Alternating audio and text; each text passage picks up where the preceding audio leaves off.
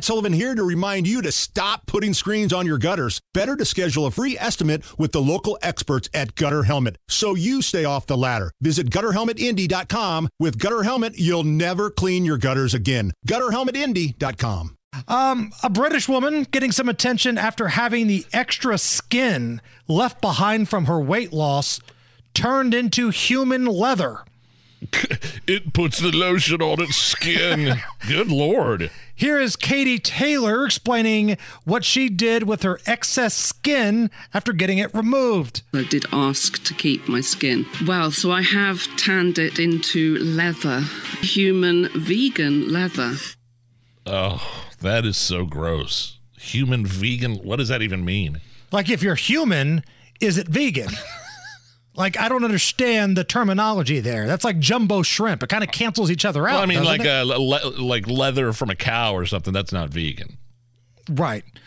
By the way, great moments in uh, pleather history, if I can. Back when I was working at uh, the radio station ZPL played pop music.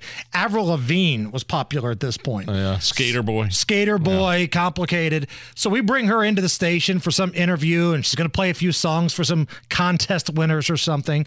We have a fake leather couch in the green room. And I can't stress this enough. It's fake. It's pleather. Right. It's not real leather. We tried to explain this to the Canadian sweetheart, and she said, Well, I'm a vegan and I will not sit on it hun, it's not real. it's fake. I will not sit on anything leather. And at this point, I just decided to say, okay.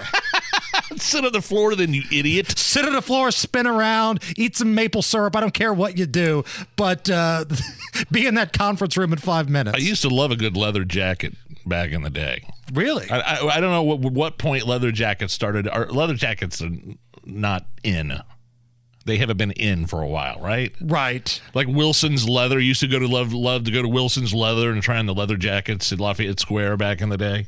Did you kind of go through a Tom Cruise and Top Gun phase, or was it more of a Fonzie phase? No, it wasn't. It was just like it was like you know all the NBA players back in the day wore those big long leather jackets. Okay. And, uh, okay. And I, you know, I had a couple of them, and and now they're just kind of out of date.